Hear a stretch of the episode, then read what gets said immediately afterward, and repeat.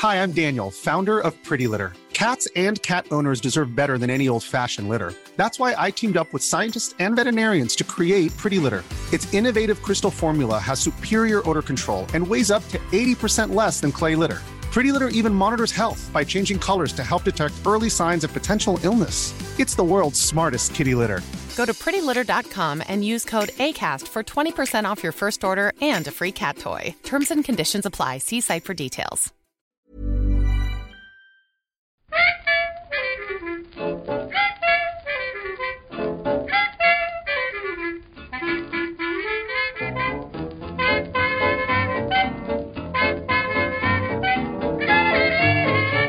Muy buenas, amigas y amigos. Bienvenidas y bienvenidos una semana más al podcast Reload, programa sobre videojuegos que hacemos desde anightgames.com.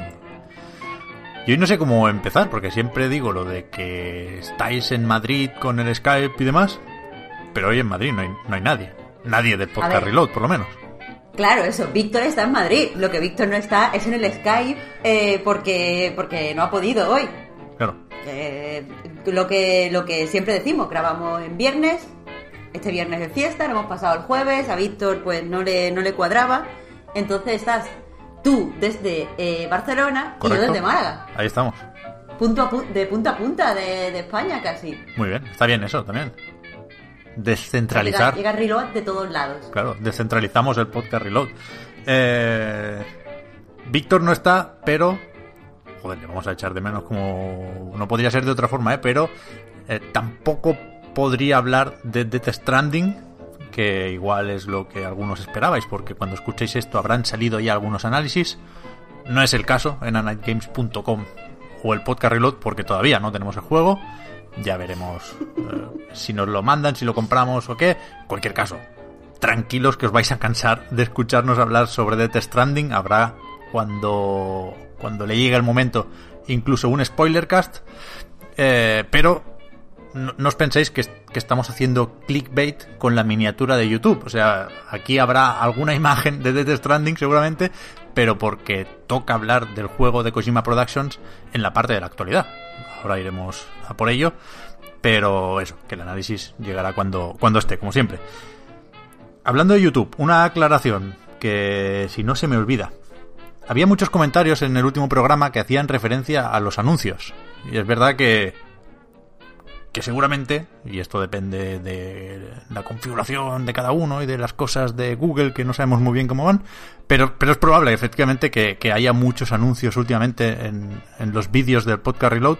No es cosa nuestra. O sea, estos son problemas con aquello de la monetización y los derechos, que siempre hemos usado música en principio sin derechos para evitar estas cosas, pero en YouTube funciona la cosa de una manera un poco distinta y nos suelen reclamar los, los derechos o la monetización de estos vídeos. Entonces, es complicado porque es un- una forma extraña la que tienen algunas empresas o algunas plataformas de reclamar derechos para que tú no sepas si puedes impugnar o no. O sea, en principio nosotros deberíamos poder subir estos vídeos y monetizarlos sin ningún problema. Pero es que vete a saber, la cosa es más o menos opaca, si realmente quien ha hecho la reclamación tiene los derechos de estas canciones de los años 30.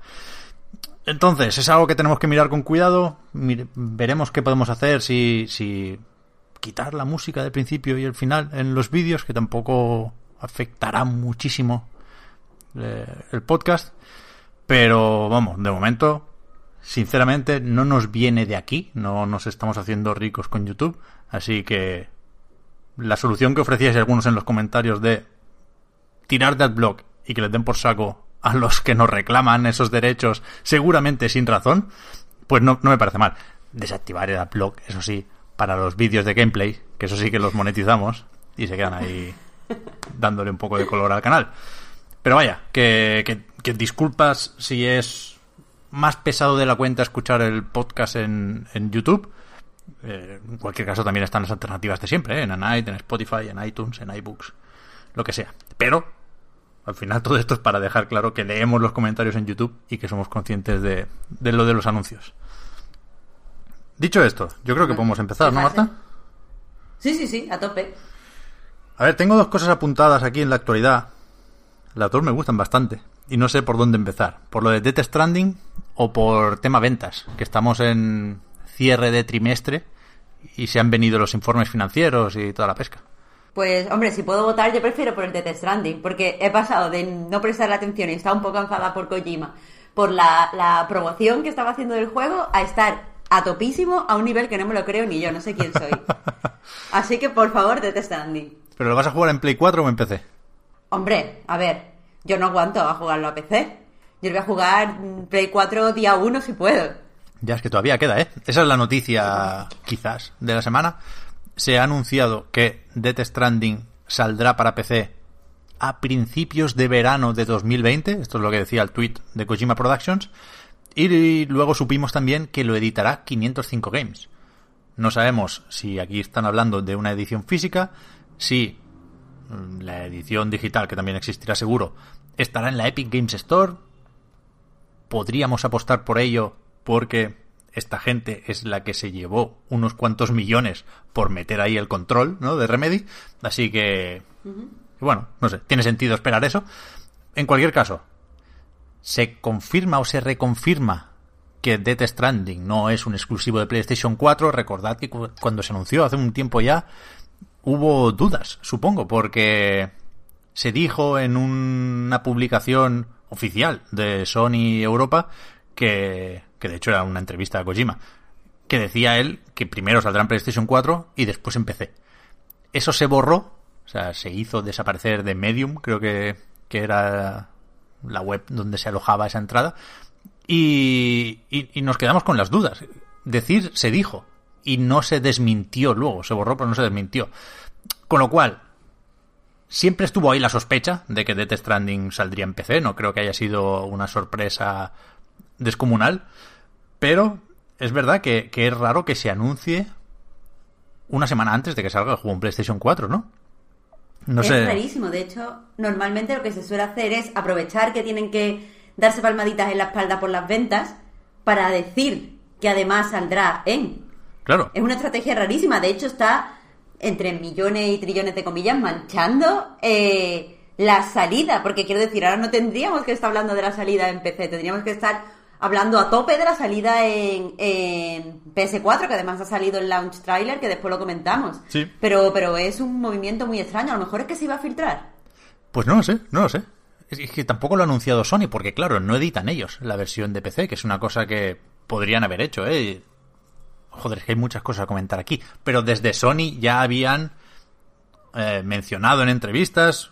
Era el propio Sean Leiden. Yo pensé que era Jim Ryan ya, pero no, no, lo, miré y había sido sean Leiden, el que dijo que algunos juegos, si tenía sentido, saldrían en más plataformas. Hay uno que ya es de Sony y que ha salido o tiene que salir muy prontito en la Epic Games Store, que es, un juego más o menos pequeño, ¿eh? como un como un diablo así simpaticote, más infantil, con, con animalillos, quiero recordar. No es de Test Stranding, no jodamos, pero Sony ya ha publicado cosas fuera de, PlayStation, vaya. y, no será este el caso. El anuncio lo hizo Kojima Productions. No sé si se les publicó el tweet antes de la cuenta. No, no, creo, no creo que la hayan liado. Todo esto eh, tenía que estar pactado y acordado, faltaría más. Insisto, porque se dijo eh, en su momento, en diciembre de 2015, que, que Death Stranding saldría más adelante para PC. Pero es verdad que siendo, desde el punto de vista del consumidor, una buena noticia, ¿no? Pues lo de siempre, más opciones, más plataformas, hay gente que preferirá jugarlo en PC porque suponemos que tendrá una serie de mejoras técnicas o porque no tiene PlayStation 4 y se acaba de ahorrar un buen dinero. Guay, esperemos que eh, tuviéramos todos la lección aprendida con The Last Guardian y nadie se hubiera comprado la semana pasada una Play 4 solo por el Death Stranding, ¿no? Con lo cual hay esa, esa parte de honestidad y ese punto de rareza, de sorpresa, porque va en contra de los intereses de Sony, que al final son los que han pagado el juego y le han montado el chiringuito al Gideo, ¿eh? que ha puesto el pasillo con la estatua, seguramente la pagó, la pagó Sony.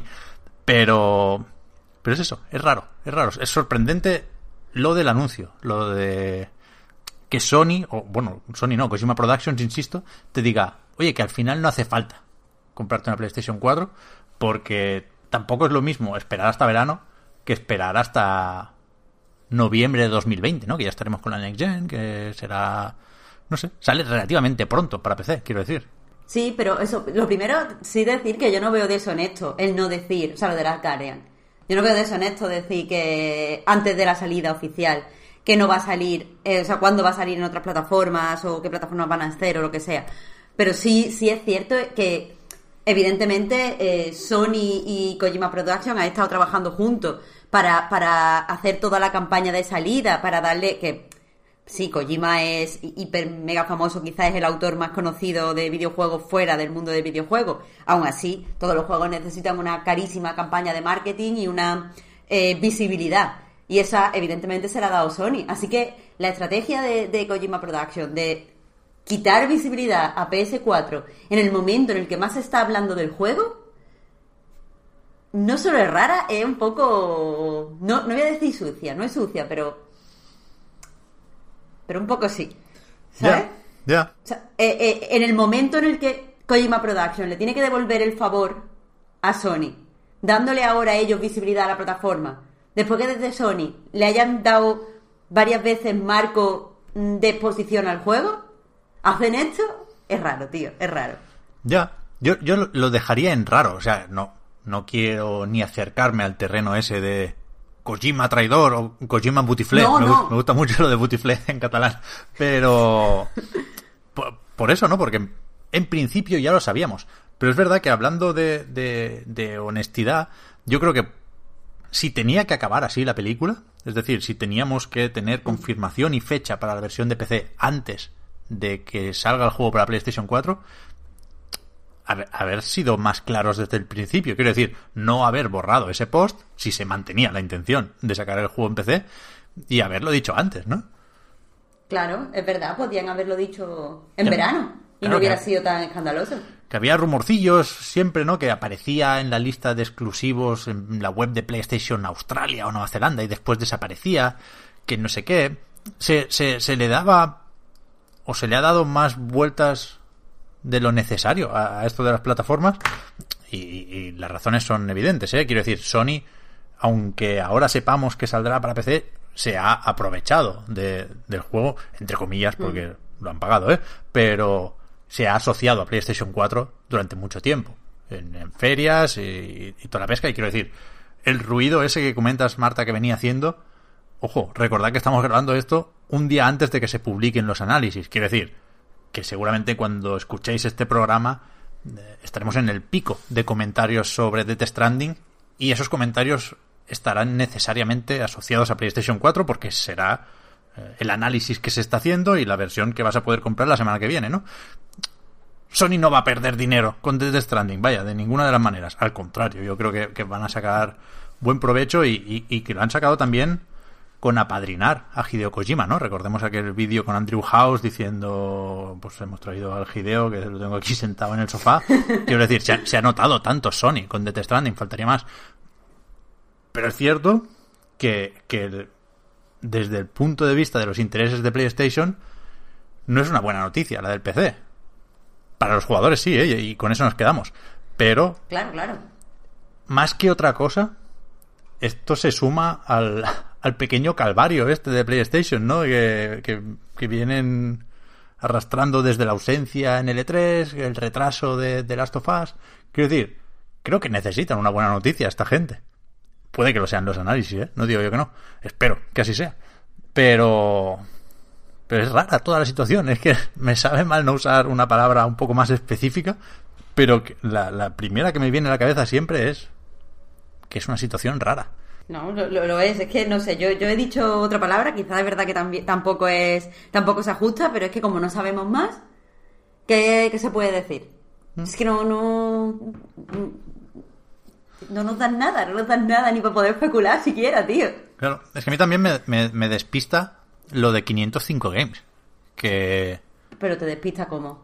Que, a ver, que es una editora que ha ido sacando sus cosas más o menos grandes, lo decíamos, con el Bloodstained le ha ido muy bien, con el control pues parece que también.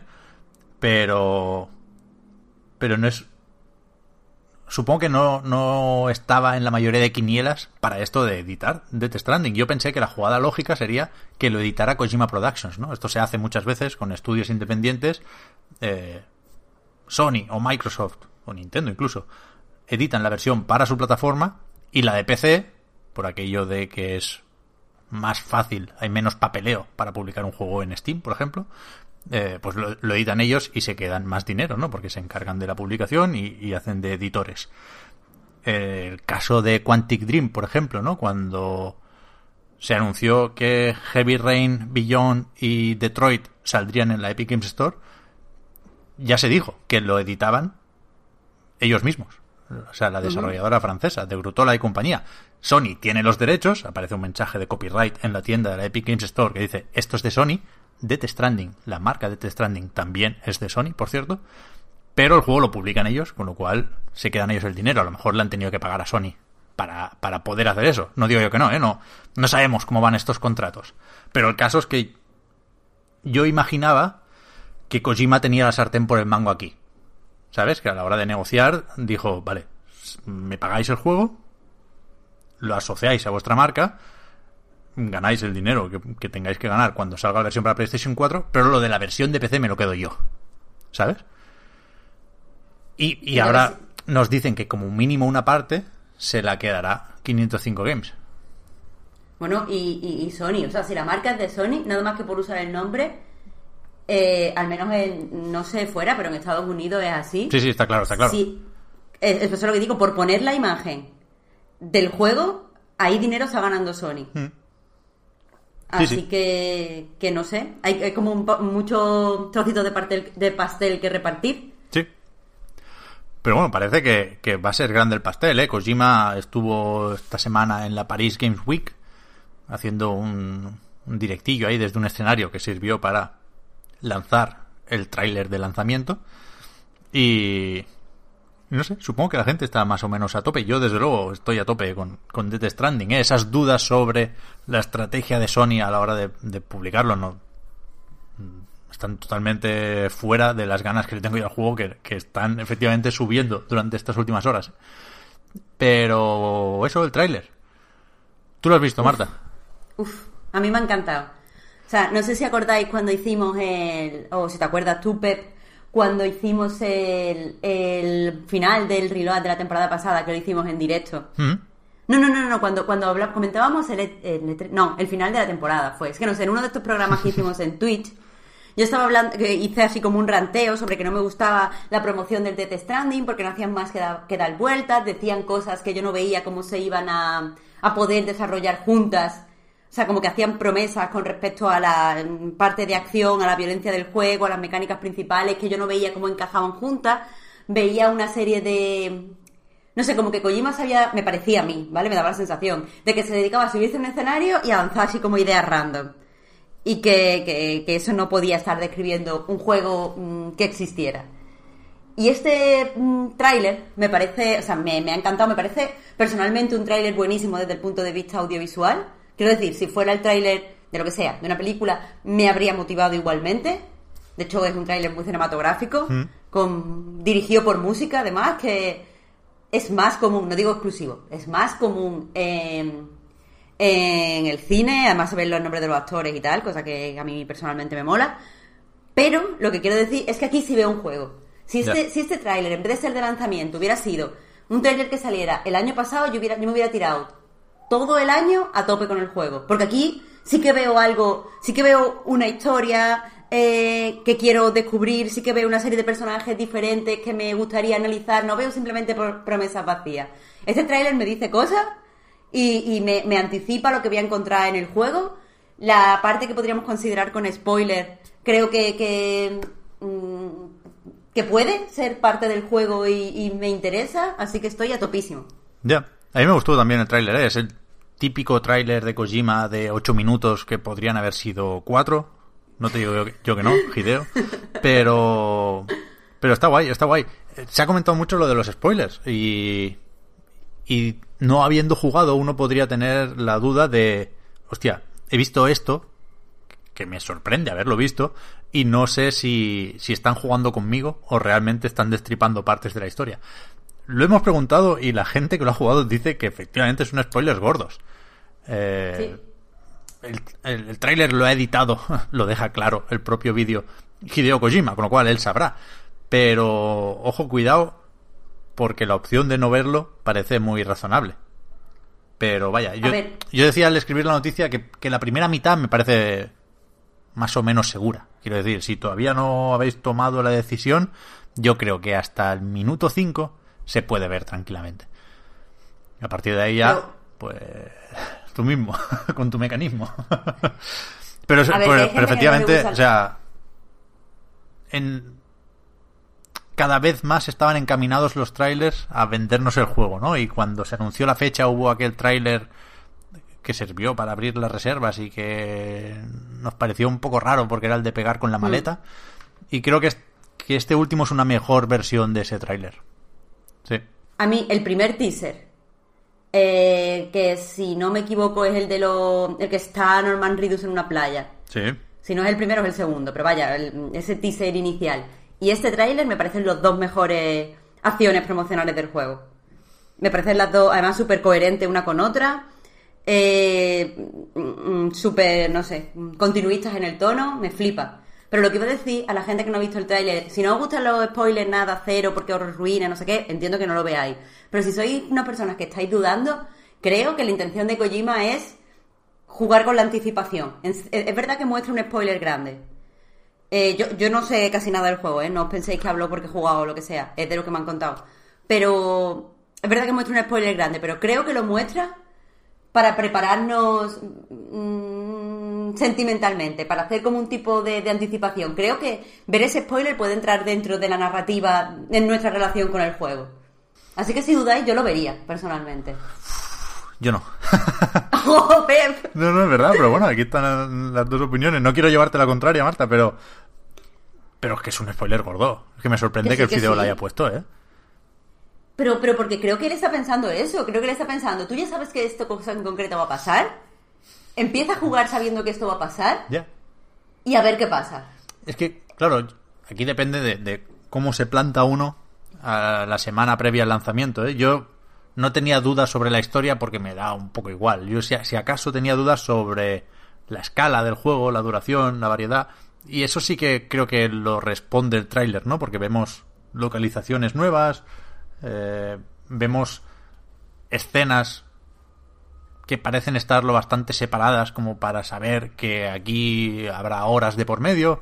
Vemos acción de distintas maneras, con lo cual queda claro, parece, eh, o sea, eso es lo que yo recibo, no lo sé, no sé si sea así, que esto es un juego grande, ¿no? Que, que en ese sentido es incluso comparable a Metal Gear, que creo que es algo que hace también el tráiler. Hay incluso algún guiño, quizás, a escenas más o menos míticas y memorables de la saga de Snake y compañía.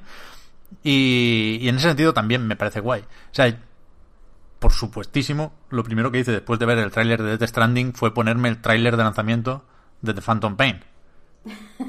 Para algunos, el mejor juego de la historia.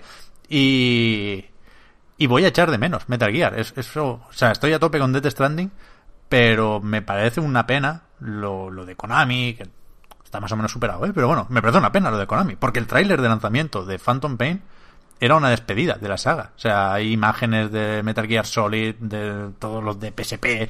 O sea, es un repaso a la saga bastante bestia. Y de hecho, lo que se enseña de Metal Gear Solid 5 es, es lo de menos. Es una chorrada. Es una chorrada, ¿no? Porque está bien hecho, ¿no? Pero es aquello de Big Boss por el pasillo convirtiéndose cada vez más en un demonio, ¿no?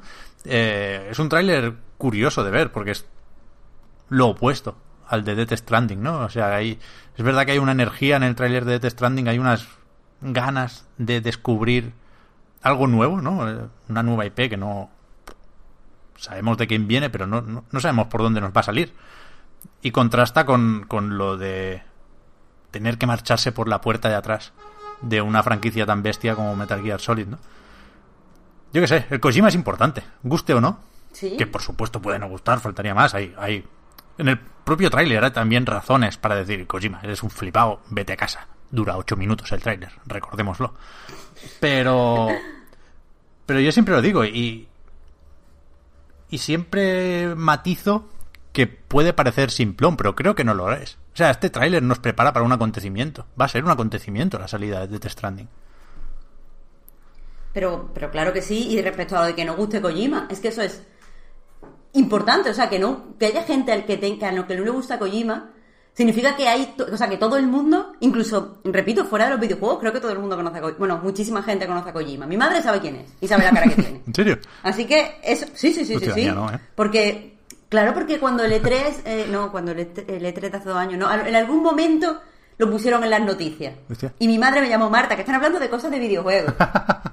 y le dije, mira mamá, que este es Hideo Kojima, no sé qué. Y mi madre, mi madre ya lo sabe, tío, esto ya es certificado.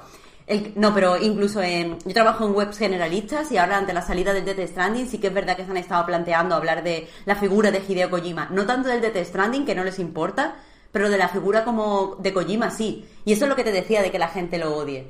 Eh, si la gente lo odia es porque Kojima crea opiniones. Y si, y si genera opiniones y, y, mm, tiene un estilo identificable o hace ciertas cosas en sus juegos o le gusta no sé qué, eso significa que es un autor. Y yo creo que, los videojuegos ahora mismo necesitan mm, autores, autores per se, que sé que mucha gente piensa, pero vamos a ver, Marta, es que los juegos lo hacen no sé cuántas decenas de personas y cada uno hace una parte que no se puede no puede haber autores pero vamos a ver las películas también las hace un montón de peña pero todo si, si se hace bajo la dirección artística de una persona esa persona es un autor y es evidente que Hideo Kojima lo es.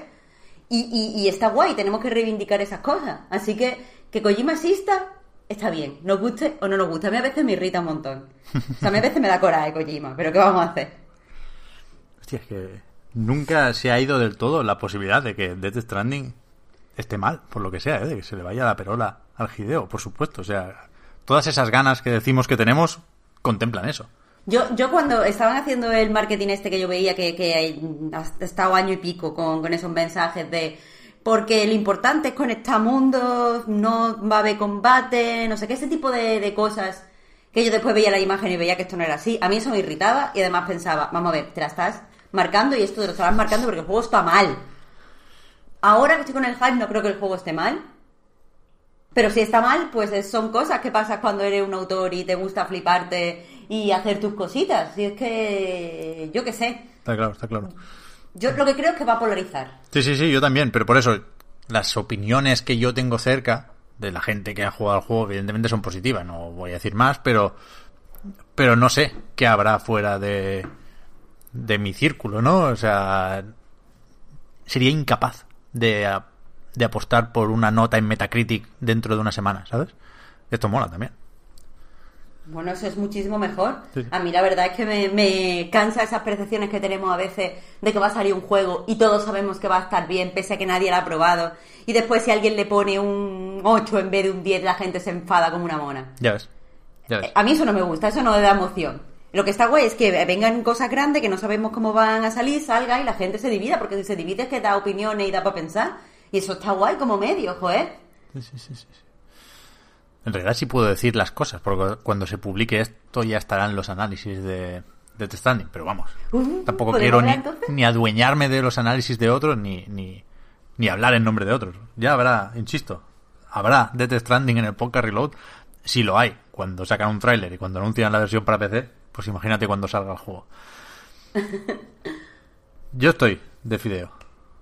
Ya está, hasta aquí. Bueno. Hasta aquí. Tampoco se puede tener todo. No, pero por recalcar una cosa que, que, que creo que no he comentado lo bastante antes, con aquello de tener la sartén por el mango.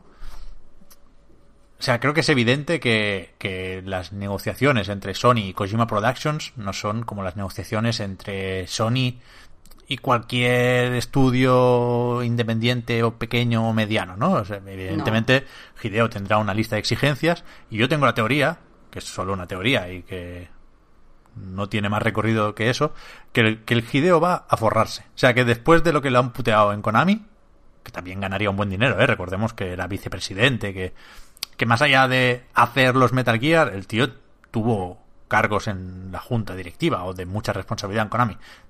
Está forrado, seguro. No, no, no, sé cuánto, pero sé que lo está. Pero creo que ahora va a, a por todas. Y, y, y creo que no es casualidad la de merchandising que venden Kojima Productions, por ejemplo.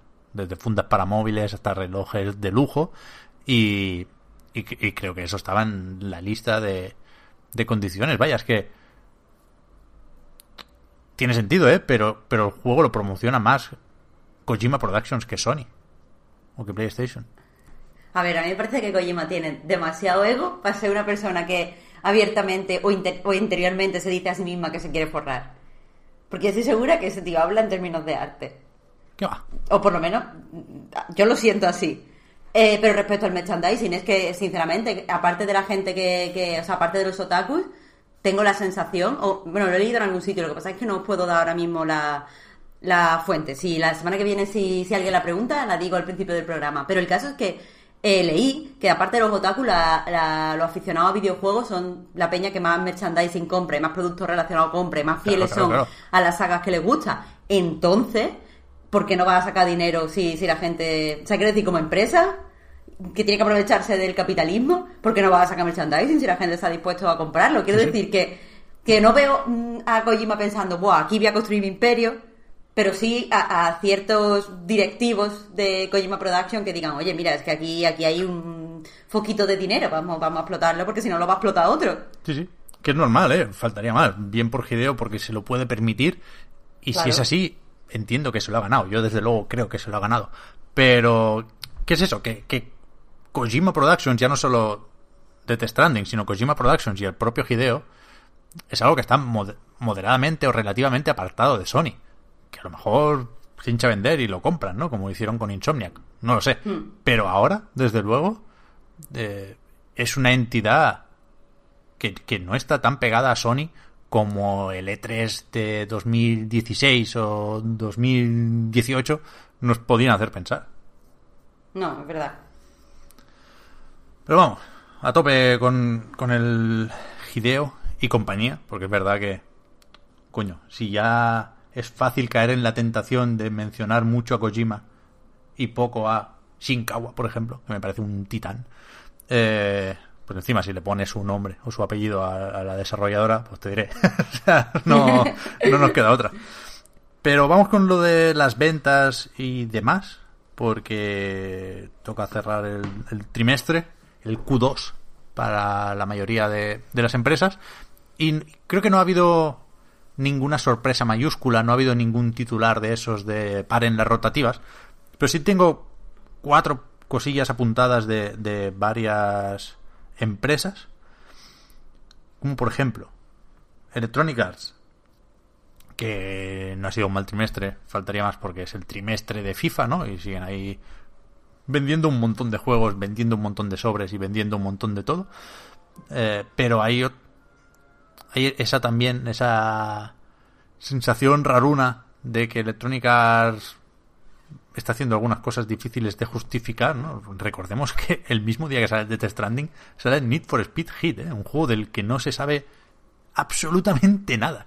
De hecho, creo que en el tráiler de lanzamiento, que se publicó hace nada, no pone la puta fecha del juego. Yo vi el tráiler y dije, ¿pero, cuándo, ¿pero cuándo sale Electronic Arts? ¿Qué, ¿Qué me estás enseñando aquí? Sale el 8 de noviembre y está en, en EA Axis, Origin Axis con, con el acceso anticipado a partir del día 5, creo recordar.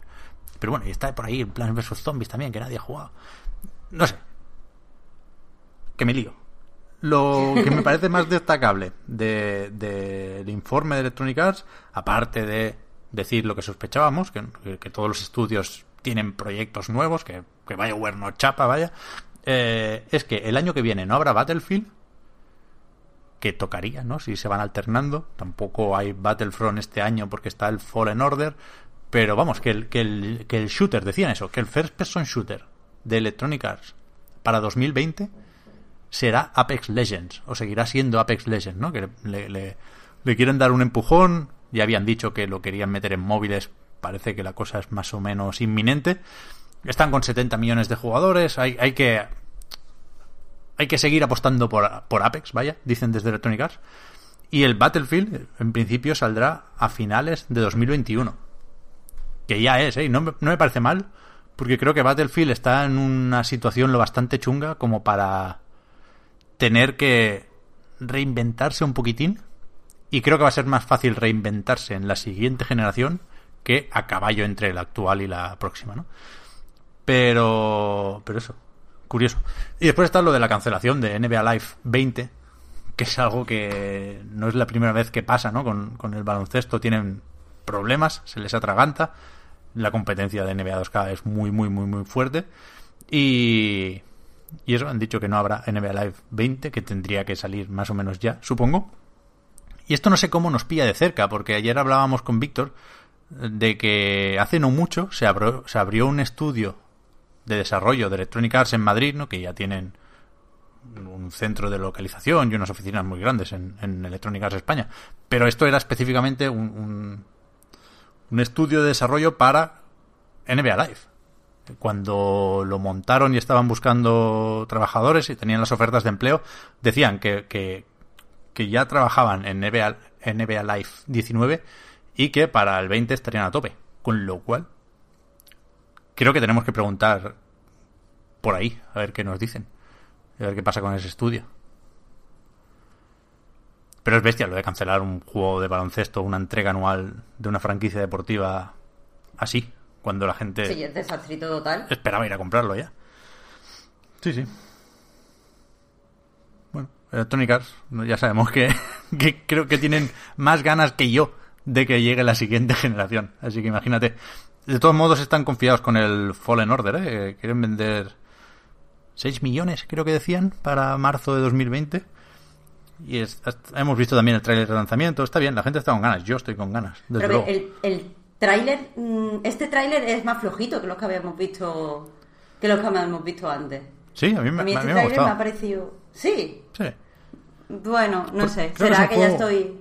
Va a ser un juego Dime, muy de sota caballo rey, ¿no? Como se suele decir, muy muy basicote en el sentido de que, bueno, tendrá el sistema de combate que parece muy Sekiro y eso está guay, pero creo que será un juego moderadamente tontorrón. Ya veremos si en el buen sentido de la palabra o no, pero yo tenía pensado una broma que, que me iba a guardar para para cuando lo hubiese jugado, ¿no? Pero la dejo caer un poco ya, que es un juego que tiene cosas de Rayman o de Sonic, ¿no? En, en- el plataformeo. Hay, hay un momento, no sé si en el tráiler o en los avances de hace unos pocos días, en el que usa una, una planta de trampolín. O sea, la típica planta como extraterrestre, de- con forma de, de globo, que saltas encima y te impulsa. Bueno, que esto no es Star Wars, yo qué sé. Los Jedi saltan ellos y pegan una Es que, es, voltereta en el es aire. demasiado cartoon. Sí. O sea, es de, de jueguito antiguo y demasiado cartoon, Sí. que precisamente eso es lo que te iba a decir que yo pensé del tráiler. Que lo vi y dije, pero esto es un tráiler de un juego que sale ahora o de un juego que salió hace 15 años. Sí. Porque es antiguito y, y aparte, como ya nos enseñaron el sistema de combate en el gameplay del E3, no sé si lo Sí, recuerdas, sí, sí. Y, y ahí nos gustó, o sea, estábamos, estuvimos hablando todos de que el combate estaba mazo, mazo guay. Que ahora no tengan ninguna carta para enseñar, es lo que tú dices, da la sensación de un juego súper básico. Sí. Pero yo creo que, pueden jugar esa carta a su favor también, ¿eh? Que entra dentro del saco ese de no hay microtransacciones. Y esto no es un juego como servicio, ¿sabes? Creo que dentro del catálogo de Electronic Arts y dentro de los frutos de ese acuerdo con Lucas o con Disney, eh, es un juego que tiene sentido. Que apueste por, por ser clásico. Incluso, ya veremos cuántas comillas le ponemos ahí, ¿no? Pero, pero es que hay rampas de hielo. O sea, estás ahí un buen rato deslizándote por un tobogán de hielo, que es Sonic Adventure totalmente. Es que lo que digo es que no es clásico, es que es antiguo, es que, es que clásico es que hiciera un homenaje, pero es que no homenaje a Pep. Que, que, si, que a quien le guste el juego a tope, ¿eh? Y ole que pueda jugar en el universo de Star Wars. Que, que conozco mucha gente que quiere jugarlo. Pero es que de verdad que me parece un juego que, que no es de, del 2019. Ya, ya, Yo creo que el, que, el, que el tono no está claro. Pero también por eso tengo curiosidad, ¿eh? Y, a lo mejor hay dos plantas de estas de Bong y después es todo Parris, ¿eh? Y, y- y genial. Todo súper serio, centrado en el Sí. combate cerebral. Pero, pero, pero sí, sí, que el, tra- el tráiler tiene momentos de, hostia, de tirar para atrás, ¿no? De plan, ¿Qué ha hecho? ¿Qué, qué- qué ha hecho aquí? ¿El Padawan? Pero bueno, Electronic Arts, eso. Cancelación de NBA Live, Battlefield va para largo. Pero un poco lo que decíamos de Ubisoft, ¿no? Que retrasó todos sus juegos. Pero que al final esos juegos están ahí. Quiero decir, el año que viene, este año no, pero el que viene Ubisoft probablemente lo va a petar. Y a lo mejor este año no, pero en algún momento mm, Electronic Arts va a saber encajar dos piezas bien y, y va a empezar aquello a, a tirar de nuevo, estoy convencido, ¿eh? Pero, pero es verdad que la situación, o este año, no está siendo especialmente memorable para Electronic Arts, ¿eh? que es que estamos todavía con los memes del Anthem, ¿eh? todavía duran. En este informe se decía que se confirmaba que habrá actualizaciones para Anthem, que es algo que la gente empezaba a dudar y con razón. Después, lo de Sony. Tampoco quiero liarme con el dinero y demás, porque aquí nos interesan cifras de cosas vendidas, ¿no? Y en este caso lo que más he destacado es que van ya 102 millones de PlayStation 4, que no son pocas, y que con esto la consola es la segunda más vendida de la historia ya. Ha pasado a Wii, por poco, y por encima tiene solo PlayStation 2 con 155 millones, que es inalcanzable, vaya. Pero... Pero es bestia esto, ¿eh? Hombre, ya te digo, ¿cuánto, cuánto fue el ciclo de, de PS2? ¿Te acuerdas, Pep? ¿Por casualidad? No, no me acuerdo. Mm. Es por ponerlo un poco en, en contexto. O sea, es evidente que no puede llegar, pero por saber en cuánto tiempo se produjeron la- las ventas. Ya, me imagino que, que fue similar el ciclo en cuanto a duración. Un pelín más corto quizá, no sé. Pero es que claro, lo de PlayStation 2 no, no se puede repetir, porque ahí se juntó una cierta explosión de lo casual, ¿no? Casi previo a, a Wii, con el SingStar, con el Bath y compañía. Hubo varias apuestas de esas que le salieron muy bien a Sony, cuando el mercado de móviles no era lo que es, ni el free to play era lo que es ahora. Y después se quedó sin competencia, vaya, o sea, eh, paradójicamente, ¿eh? porque había más consolas que nunca, pero Dreamcast se fue pronto, un beso desde aquí, y por lo que sea, pues GameCube y la primera Xbox, pues no, no encontraron un público comparable al que sí tenía PlayStation 2, con lo cual lo tuvo absolutamente todo de cara. Y la, joder, la 4 no teniendo tantas cosas de cara, teniendo algunas, pero no tantas, es, es increíble que haya vendido así, creo yo. Joder, que haya vendido más que Wii. Que yo no sé, a lo mejor es percepción errónea por mi círculo, pero yo tenía la sensación de que absolutamente todo el mundo, absolutamente todo el mundo que me rodeaba tenía una Wii. Ya, es que el problema de Wii es que sí fue, sí se la- le acabó la mecha relativamente pronto. O sea, la explosión inicial fue la hostia, pero después empezaron a tirar mucho los free to play y demás y no... Sí. Se, se acabó moderadamente pronto el catálogo de, de Wii, vaya. Aún así tenía, decías lo de eh, que PS2 hizo unas ciertas apuestas por lo casual, la Wii también, y creo que ahí está parte del éxito. O sea, yo recuerdo los juegos estos de Wii de bolos y que eran chorraditas, pero como que eso a la gente le, le molaba. Hmm. O sea, hay, hay cierta parte de, de gente que le convencieron con esa con esas cosillas. Sí, sí, sí, está claro, está claro. Y sobre todo, ya digo, hacia el final del ciclo, cuando ya estaba baratica la consola, ahí se hincharon a vender. Pero Sí, a lo sí, loco. sí, y a PlayStation 4, ojo, eh, le queda seguro, segurísimo, una rebaja de precio todavía. De hecho, hay mucha gente que la esperaba ya. Entiendo que lo están retrasando un poco todo, ¿no? Como The Last of Us, que evidentemente lo comentábamos la semana pasada. Su retraso hace que cambien a la baja las previsiones de ingresos y beneficios para este año fiscal. Eh, evidentemente, como se había dicho también con Microsoft una semana antes, que ahí no había números, pero sí había porcentajes, ¿no? Que caían bastante las ventas de Xbox One. Normal, normal. En PlayStation 4 también caían un 37%, creo recordar. Entre que se acaba la cosa, que no ha habido lanzamientos importantes en este último trimestre, que es el de julio, agosto y septiembre, que el año pasado estaba Spider-Man y este año está Concrete Genie, pobrete, que no, no hay color.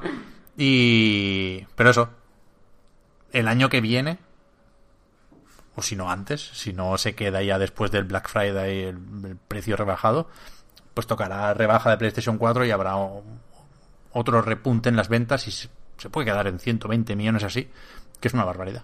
Es una barbaridad. Después, Nintendo, que cuidado con, con la Switch. No sé si va a atrapar a PlayStation 4. Depende de, de cuánto tarde en llegar una sucesora. Pero le van las cosas muy bien a Nintendo, ¿eh? Faltaría más. Están ahora en... Lo tenía por aquí... 42 millones casi. Claro, aquí la gracia está en que incluye por primera vez ventas de Nintendo Switch Lite.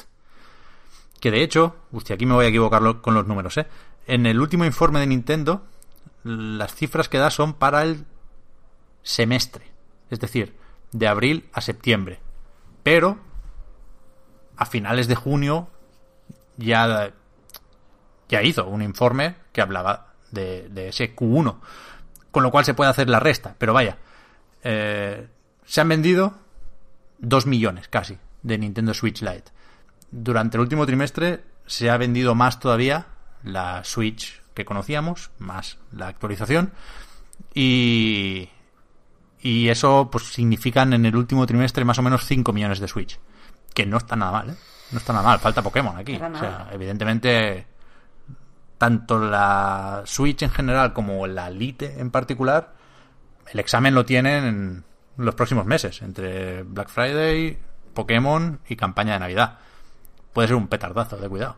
Buah, totalmente. Es que ahora eso empiezan a salir estas ofertas. Estoy segura de que con Pokémon, con, con la Elite van a salir montones de ofertas jugosas. Porque es que es para eso.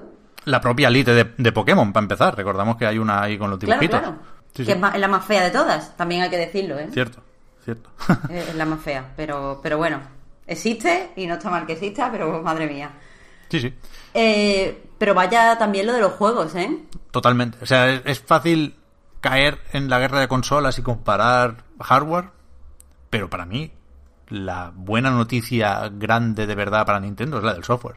Que parece Pep que donde, o sea, como que mm, cosa por la que apuesta Nintendo, sea, por la que desarrolla o que por la que apuesta seriamente, juego que, que se hincha de vender. No sé si es que la marca Nintendo vende per se o si es que solo hacen cosas de calidad. Sí, pero, esto es impresionante. Un poco de todo, pero es que hay una carrería con la Switch que, que, beneficia a todas las franquicias de Nintendo. Quiero decir, no, no, hemos dado cifras. Lo del software lo decíamos porque llevan en total 246 millones de juegos vendidos. Y de los últimos, pues tenemos Fire Emblem Three Houses con 2 millones mil copias, que es mucho para un Fire Emblem Quiero decir, el Awakening vendió menos que eso. Claro, este es el más vendido ya de la franquicia, de, a, manera, de forma internacional, ¿no? Creo o sea, es que, no lo pone aquí, pero tengo la sensación de que lo es. Creo que el Fates tenía más, pero porque había más versiones. ¿No? Supongo que las versiones mm. por separado no la atrapan y ya había una barbaridad de 3DS por ahí cuando salió el Fates. Pero parece lógico pensar que, que, va a ser el más vendido, este Treehouses, sí, sí. Y después lo mismo con el con el Link's Awakening, mucho Awakening por aquí, que lleva 3 millones y poco de unidades y que, por ejemplo, aquí la comparativa que hacían es que a Link Between Worlds en 2013, siendo un juego nuevo, eh, ha vendido 4 millones en total, con lo cual también lo va a atrapar.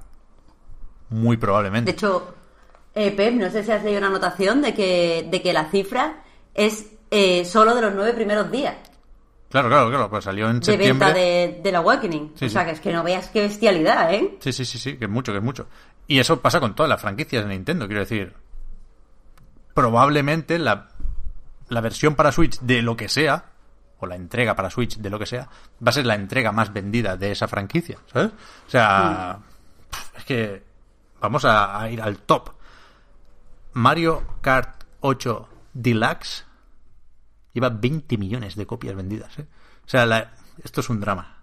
La historia se va a olvidar de Wii U. Y no, o sea, Mario Kart 8 ya es mil veces más juego de Switch que de Wii U. Y me parece injusto, joder. Pero bueno, 19 millones joder, Pero, pero, o sea, Pep, tú sabes que ya no tenía la Wii U. Pero es que no me digas que no, que no se juega bien el Mario Kart 8 en Switch. Es que, es que los Joy-Con son perfectos para jugar con alguien. Es que es, que es el juego perfecto para, para una. O sea, el juego de consola son como el maridaje perfecto. O sea, que a mí me flipa el, Mario Kart 8. Pero, pero me flipa por la Switch. por la Switch. Lo sé, y lo he jugado en Switch y puedo corroborar lo que dices, Marta, pero yo no lo tengo. O sea, en, propiedad yo no lo he comprado. Yo tengo el de Wii U. Yo soy aquí la Resistance de la Wii U. Por eso digo también, medio en broma y medio en serio que no quiero que Wonderful 101 salga para Switch, porque es que hay que acordarse de Wii U. O sea, dejémosle algo a esa pobre máquina que, que, que, es un testimonio de, de, la mejor Nintendo haciendo juegos. Quiero decir, Breath of the Wild sale de ahí. mismo- la hostia, Wii U. Ahora mismo estás un poco, todo esto antes era campo. Sí, sí, sí, totalmente, totalmente. Estás un poco en, esa, en ese modo. Totalmente. Pero Wii U, o sea, como cacharro, lo dijimos aquí mil veces, tenía sus carencias porque evidentemente tendría que haber sido ya la Switch. Supongo que no se podía o que era muy caro, pero todos sabemos por qué se la pegó Wii U, ¿eh? Pero el catálogo de Wii U es la hostia. Y evidentemente es, es positivo que se redescubra ahora en Switch, faltaría más, pero... Pero tiene algo de quitarle importancia a Wii U todo esto. Y me parece injusto. Pero bueno, lo, lo, lo bestia de aquí también es que no nos hacemos una idea de lo que vende esta gente. 15,71 millones de Smash Bros. Ultimate. Es un, un juego de lucha que solemos decir siempre que es un género más o menos de nicho y por otro lado se suele decir que a lo mejor Smash Bros. es más party game que juego de lucha. Me da igual, pero ha vendido más que Super Mario Odyssey. O sea, eso es lo importante. Es flipante este dato. Sí, sobre todo porque, eh, perdona que adelante otro dato, pero eh, el Super Mario Party está también entre los más vendidos con, con 7,59 millones de, de copias. Y es que a veces no nos damos cuenta el poder que tienen estos... Es verdad que un juego de lucha, pero estos tipos de party game. O sea, la- las ganas que tiene la gente de jugar mm, a juegos, mm, entre comillas, tontorrones, con amigos y las facilidades que da para eso la Switch. Es que e- es un poquito lo que estábamos hablando antes de la, de la PlayStation 2 y lo que estábamos hablando de la Wii. Que, que muchas veces trabajando en el análisis de videojuegos, estar alrededor de la industria y tal, o ser un jugador muy dentro de- del hobby, no nos damos cuenta de que la gente a lo que juega es estas cosillas divertidas, el Mario Kart también, que dentro de que me parece un juegazo, pero que juega estas cosillas divertidas y que la Switch lo pone muy fácil y súper asequible y con personajes que conoce y que todo eso vende un montón. Sí, sí, Porque, sí. porque al Super Smash lo compra la gente que es, mm, o sea, la gente como Víctor, pero que también se lo compran a, o sea, se lo compra a cualquier persona que hace a lo mejor dos o tres años que no juega para pasárselo bien jugando con unos amigos mm, super casual, ¿sabes? Sí, sí. Qué maravilla. Y la cosa no para, ¿eh? Que está aquí el Luigi's Mansion también, que por supuestísimo y con mucha diferencia va a ser la entrega más vendida de la saga. Y que confirmo que es la hostia. Quiero decir, he jugado muy poquito, pero hoy he, ido a comprar, ha salido hoy, he ido a comprar el pan un poco lejos.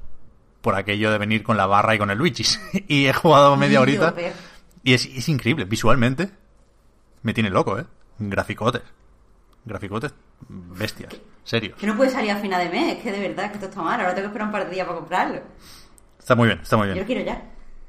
Yo creo que esto es lo que había que comentar sobre las ventas. No sé si alguien más ha sacado algún informe de Sony. Había algo por ahí del PlayStation Plus que han chapado lo del lo del Video on Demand, el VS, pero creo que ni siquiera estaba ahí. En cualquier caso, cero importancia. Pero vamos, vamos con los juegos. Uh, Yo no lo he dicho al principio, es verdad, que me toca actualizar eh, la información sobre el pase de batalla de Fortnite. Ay, Dios mío. Bueno, Ni es- siquiera cuando, cuando no está Víctor, Pep. pero ¿qué se va a decir? No sé qué implicaría que estuviese Víctor, porque se sabe que está jugando él también.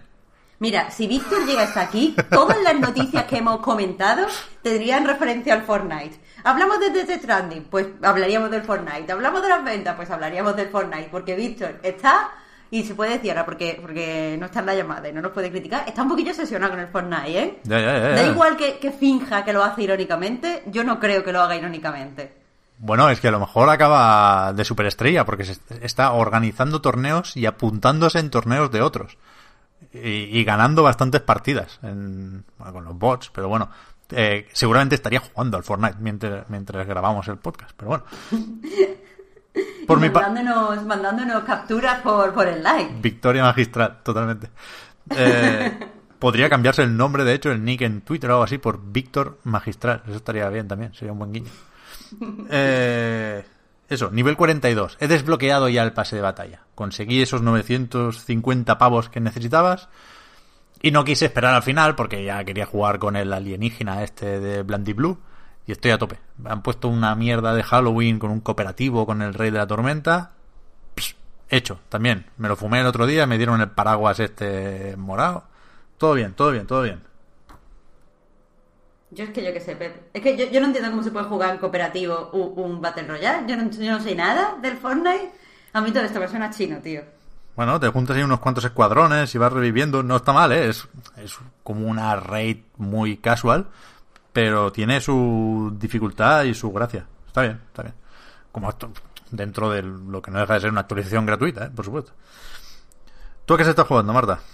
Bueno, pues eh, he estado, porque publiqué, publiqué el análisis, supongo que se sabe, he estado jugando al de Outer Worlds, que hice eh, el avance la semana pasada, y después he estado jugando un poquito al After Party, que ya lo saben los que sigan eh, twitch.com barra eh, a Night Game, porque, porque ayer estuve transmitiendo. Pero he jugado poquito, así que, que no puedo, algo comentaré, pero, pero no mucho. ¿Quieres que empiece con The Outer Worlds? Que tengo, tengo muchísimas cosas que decir, Pep. Sí, sí, porque ya eh, lo que decías, dijimos cuatro cosillas la semana pasada. Yo también lo había jugado entonces, no he jugado mucho más ahora, porque le he estado dando a Call of Duty, que también, también entró hoy. Pero, pero te preguntaré cosillas, dale, dale. Vale, menos mal, por cierto, Pep, que la semana pasada no me extendí. Porque, porque la semana pasada estaba un poco de culo con el juego, por cosas que comento ahora, que es básicamente eh, la falta de estrategia en el combate. Eh, pero claro, el juego me fue ganando posteriormente y después empecé otra partida y pude comprobar algunas cosillas que me daba la sensación de que estaba muy bien escrita y quería experimentar por otra forma y efectivamente la escritura es fantástica, así que menos mal que no dije nada y así no me tengo que disculpar. Pero, pero bueno, a ver, eh, The Outer Worlds, pues como sabe todo el mundo, juego nuevo juego de Obsidian, parte mm, tiene combate y acción, bueno, parte es de acción, el otra parte es un RPG y básicamente es un western espacial, es decir, que coge narrativamente todos los convencionalismos de- del western, hay pioneros que quieren eh, pues descubrir y colonizar una tierra indómita, hay enemigos que parecen que están eh, extendidos por todo, que se conocen la tierra y que están extendidos por todo el territorio. Hay una serie de conflictos que se relacionan un poco con la corrupción y con ciertos problemas sociales que, derivan de esto, de estar eh, implantando una nueva civilización, pero todo se desarrolla en el espacio. De hecho, el juego, lo dijimos la semana pasada, empieza con, con un científico eh, que se llama Wells, bueno, Phineas eh, Wells, que eh, está perseguido por la justicia, al principio no sabemos por qué, entra en una nave que sabemos que se llama Hop y que es la, una nave que estaba llena de colonos a los que le prometieron que iban a viajar hasta un planeta a la velocidad de la luz y que allí pues iban a empezar pues una colonia. Ya os digo, es un western. Eh, entonces, pues al parecer esta nave quedó abandonada por la empresa porque hubo una serie de problemas y la junta directiva se dio cuenta de que les era más rentable dejar a esta peña mm, criogenizada mm, dando vueltas por el espacio a enfrentarse a su, a su junta de accionistas y decir la verdad de lo que había pasado. Entonces, pues nada, este científico entra en la nave, que es donde estamos nosotros, los protagonistas, eh, y no, nos descongela. Eh, básicamente, eso es, es algo que, que a mí me gustó. Bueno, nos descongela totalmente, nos selecciona, se supone al azar. Eh, y gracias a Dios nos puede descongelar porque el tío es un poco patoso y antes había matado a mucha gente intentando descongelarla. Esto me mola, porque claro, es súper típico que en un western el protagonista sea una persona totalmente anónima, que una. O sea, que no, no sea un, un elegido, un héroe, un no sé qué, sea simplemente pues un pavo o una pava que, que pasaba por ahí, que por su sentido de la justicia, o por las circunstancias, o por ganas de venganza, pues inicia un viaje. Aquí el- eh, eh, la aventura se inicia simplemente porque te descongela un, un tío. Pero ¿qué pasa? Que yo, yo todo, este, todo esto me, me hice mi personaje, mi árbol de- eh, le configuré la- las habilidades, le puse todas las cositas, todo muy bien hasta aquí, todo perfecto, la letra un poco chica en PS4, no veía nada, me he quedado ciega. Lo van a Eh, parchear, ¿no? Han dicho ya.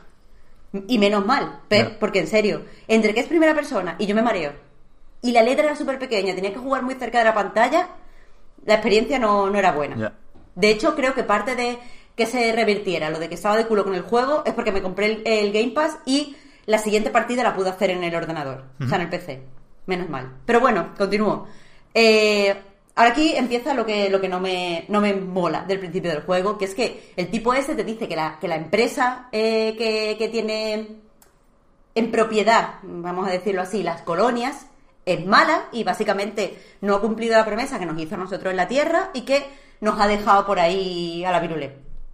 Y nos dice esto y venga, ¡pam! Abajo, a, un planeta nuevo. Y en ese planeta nuevo, eh, evidentemente estamos en el tutorial, Eh, y lo primero que pasa es que nos encontramos con un tipo de esa propia empresa que sabemos que es mala, a un trabajador que está herido.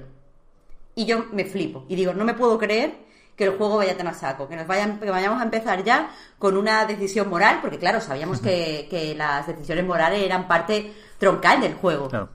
Y dije, venga, no me puedo creer que lo primero es que nos hemos encontrado un trabajador que a lo mejor es inocente de una empresa que es malísima y tengamos que ver si lo ayudamos o no, si lo matamos, o si pagamos con él, o si no sé qué. No me lo puedo creer. Pero no, básicamente este tío te da una pistola y te vas a disparar a masillas. y eso me fastidia. Eso me fastidia porque si me estás diciendo que es un juego, o sea, si me he hecho una- un, un árbol de habilidades y me he puesto que se me da bien el diálogo y me he puesto que soy inteligente y me he puesto que además soy, no sé si me puse médico en mi primera partida o interesada en la medicina o, o algo así. Eh, o- es que no sé si era eh, médico o científico, pero algo así. El caso es que si me lo pongo, no tiene sentido que nada más que me den una pistola vaya por ahí como, yo que sé, como Harry el sucio. Ya. Pues da igual, porque vas por ahí disparando. Y eso es una, al principio una de una constante en el juego. Al principio el juego me ha parecido un poco incoherente. Eh, pero bueno, ya se va desarrollando y como digo, el juego tiene dos facetas. Una que es como la faceta narrativa y RPG, y eso, en eso el juego está sembradísimo, está genial. Toca un montón de temas, te presenta a, unos personajes muy interesantes. eh, eh, evidentemente, eh, por un lado critica la corrupción, critica el capitalismo, critica la explotación de seres humanos y todo eso me mola. Pero también eh, guarda del western esto de que el protagonista, en mi caso la protagonista, no puede sentirse demasiado apegado con nada, porque al fin y al cabo el mm, personaje protagonista de los western es básicamente errante. Entonces, lo que hace el juego muy bien es que te presenta pueblos, y te presenta personajes, y te presenta eh, lugares para después tener que dejarlos. Y a mí eso es algo que me, que me ha gustado mucho del juego. Me ha gustado también lo bien que responde el juego a las, a las habilidades que te, va- te vas poniendo. Yo, por ejemplo, me, me desarrollé mucho eh, eh, una, la habilidad para ser, no es político, es... eh, Ah, liderazgo o algo así, ¿no? sí, liderazgo, gracias, es que solo me salía político. Eh, para ser, para liderazgo e inspiración era. Y, y la verdad es que, me, que fue muy bien, vi, podía comprobar cómo me abría un montón de posibilidades, cómo podía hacer cosas que antes no podía hacer, que al principio eso solo se ve en que te ofrecen más líneas de diálogo, pero posteriormente, y no quiero hacer spoiler, lo que te, lo que te subas funciona y, y se puede aplicar y lo ves. Estás viendo el progreso en el juego. Ah. A no ser, y ahora paso al otro lado, que lo que te subas exageradamente sea eh, la- las cosas relacionadas con combate, que, que está el combate a distancia y el combate mano a mano. Porque si no les das puntos, te penaliza porque lo tienes por debajo de la media.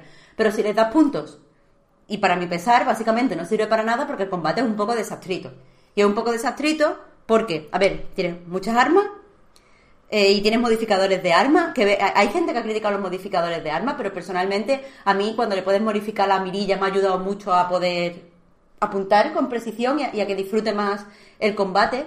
Pero lo que, lo que pasa es que en el combate mano a mano, bueno, el combate mano a mano es desastroso. Solo puedes acercarte con sigilo y, y apuñalar, o sea, cortar gargantas. Y eso aburre un montón. Y aparte no es efectivo cuando, porque normalmente te encuentras grandes grupos de, de masillas. Entonces, bueno, de merodeadores. Entonces, eh, eh, estaba el combate a distancia, mm, que yo pensaba que iba a ser la polla, empecé a desarrollarlo y tal, porque me, me gusta aplicar, aplicar estrategias cuando hay un grupo grande, yo qué sé. Eh, se lo estaba explicando el otro día a, otra per- a una persona y le estaba diciendo, por ejemplo, el Breath of the Wild. Cuando tú estás jugando en el Breath of the Wild, ves un grupo grande de enemigos, pues puedes hacer varias cosas. Puedes hacer un fuego, montarte en la parabela, llegar allí desde arriba, y empezar a tirar flechas o tirar flechas a un tanque y que explote, o mm, tirar una bomba cerca de un, pues yo que sé, un barril de esos de explosivos, o puedes, puedes hacer varias cosas, ¿no? Pero aquí no. Aquí hay super, los movimientos súper limitados. O sea, puedes tirar bombas mm, y poco más. O coger una metralleta y guiarte a, a- a tirar 12.000 balas por segundo. Y a mí eso me aburre. Eh, porque lo haces una vez y ya lo has hecho todas las veces. Y, y no sé, es como... Al principio me parecía que tenía mucho engagement las minas antipersona que te encuentras en algunos sitios. Pero al final ya aprendes a detectarla. O y aprendes a ponerte lejos y dispararle a la mina, yo qué sé. Que, a mí el combate es un, es un juego relativamente largo, son unas 20-25 horas. Y, y que se me hiciera el combate repetitivo hacia la mitad del juego, ha hecho que esa, toda esa parte se me haga mucho cuesta, muy cuesta arriba. Pero sobre todo me ha decepcionado que el juego parece que te da la posibilidad eh, de poder evitar con varias estrategias el combate, ya sea con sigilo, ya sea con, con un combate, lo llaman batalla verbal o combate verbal, o con siendo, siendo muy diplomático. Pero, eh, por un lado, eh, bueno, el sigilo sí que funciona, lo que pasa que, claro, te estás perdiendo todo el luteo, te estás perdiendo, a lo mejor pasar por sitio y tienes que dar rodeos, lo típico. Pero eh, me da la sensación que el combate verbal no servía para nada, la mayoría de las veces, o sea, es verdad que hay veces, y son veces súper claras, con personajes que son importantes que te funcionan. Pero la mayoría de las veces el combate verbal no funciona. Y después eh, te pones, te pones a ser diplomático y la diplomacia tampoco, tampoco te evita combatir. Hay veces que tiene, que, que mm, estás hablando con alguien y pones en práctica toda la línea de diálogo de diplomacia y el personaje parece convencido y aún así al final hay una escena de acción y no entiendo por qué tiene que estar ahí una escena de acción. Me, me, da la sensación de que es un poco por falta de confianza de los desarrolladores. Es como o ponemos aquí tiro o la gente se aburre. Y yo prefiero que el juego sea eh, coherente y que yo pueda creerme mi personaje a, a, que me, me, metan cada, cada poco una escena de tiros, porque, porque además no está justificada y que además, en mi opinión, traiciona mucho al espíritu de western que tiene el juego, porque el juego quiere ser súper fuerte un western, pero una cosa que tiene el western es que se guarda los momentos de acción para, para momentos puntuales. Mm. Quiero decir, los típicos duelos, los duelos son súper icónicos porque solo pasaban en ese momento y te llevaba una construcción de ese momento de acción, o sea, llevaba la película construyendo el momento de acción, yo que sé, 40 minutos. Pero eso aquí no pasa. Y, mm, y, la verdad, pues eso me da bajona. Pero no quiero que, quede el mensaje de que no me ha gustado el juego. El juego me ha gustado muchísimo. El juego tiene un montón de posibilidades. De verdad, de verdad, de verdad que en cierta forma podemos convertirnos en el personaje. Los finales están muy bien. Yo, además, en la primera partida tuve el mejor final. Mm. Así que está guay. Eh, quiero decir que no es súper imposible tener el mejor final. Y eso que hice muy pocas eh, misiones secundarias.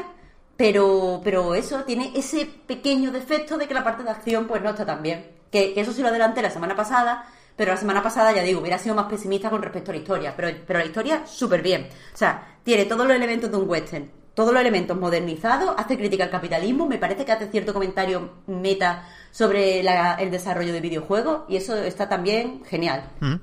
Pero, o sea, con lo de persuadir o intimidar, te llegas a ahorrar algunos combates aunque a veces sí tengas que llegar a las manos, como decíamos, sí. te puedes ahorrar algunos, ¿no? Sí, que eso es, dije la semana pasada que no valía, pero es que la semana pasada todavía no me había encontrado el momento. que, no quiero hacer spoiler. Pero yo no, yo no lo he encontrado, ¿eh? Ya, ya, no, y, por... O sea, si acabas de abandonar el primer planeta todavía te queda. Ya. Hay ciertos momentos concretos importantes en la trama donde tener la intimidación muy alta, que otra que es que yo eh, también me... O sea, al principio la intimidación va con la con la diplomacia. Entonces yo me quería subir la intimidación, me estaba subiendo ambos y al final me decanté por la diplomacia cuando vi cuando, cómo funcionaba. Pero es cierto que más adelante la diplomacia, o sea, en cierto momento concreto, la diplomacia, la intimidación y todo ese tipo de cosas te pueden funcionar. Lo que pasa es que te funciona, te sientes súper bien, parece que tu personaje es un genius de la oratoria y de repente te sale un montón de vasillas y te tienes que poner a disparar con la metralleta y es como, pero vamos a ver, que mi personaje es un genius de la oratoria. Entonces, no sé.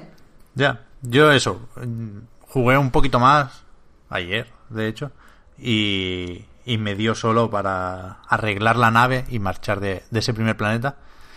Y entiendo por dónde va a ir el juego, pero la introducción se me hizo pesada. O sea, sobre todo por eso, por el combate y por el pa' aquí pa' allá. Que al final no es un yermo súper grande el que te ponen para empezar. Pero es, yo que sé, ya que está, puede que quieras explorarlo y no hay mucho que ver y además te mandan de un lado a otro rebotando de una forma casi exagerada al principio. No sé si esto cambia, pero es aquello de que estás llegando a un marcador, hablas con alguien y, te pone otro marcador en dirección contraria. Bueno, macho, yo sé. Se, va a hacer, pero claramente no me lo estaba pasando bien durante un buen rato de esa primera partida.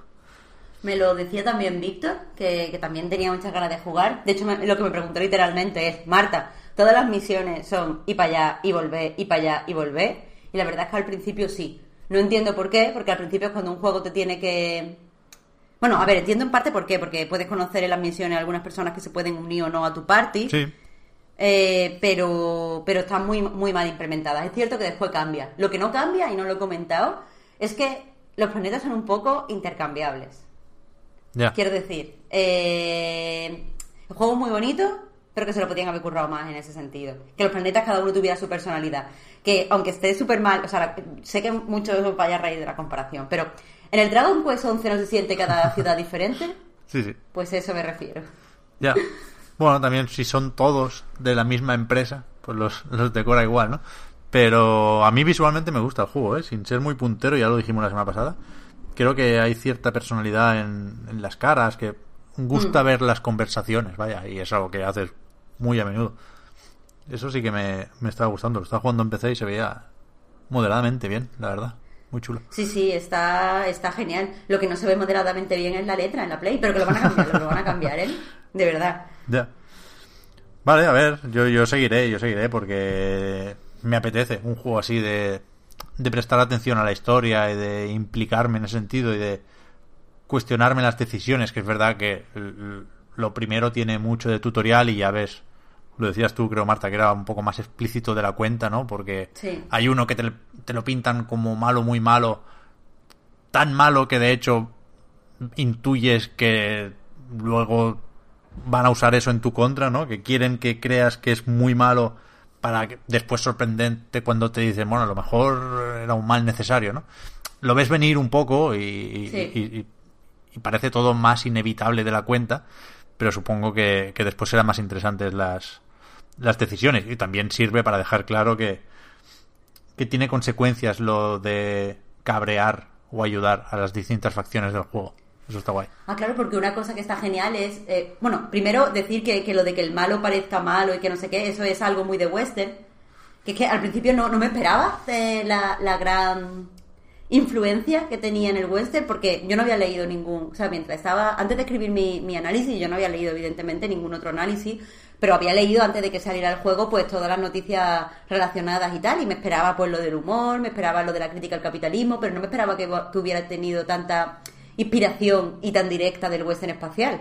Entonces, eso se puede disculpar a posteriori, porque yo cuando lo estaba jugando me estaba sintiendo como tú, de hecho os lo dije creo a, a Victoria a Sí, ti. sí, por eso.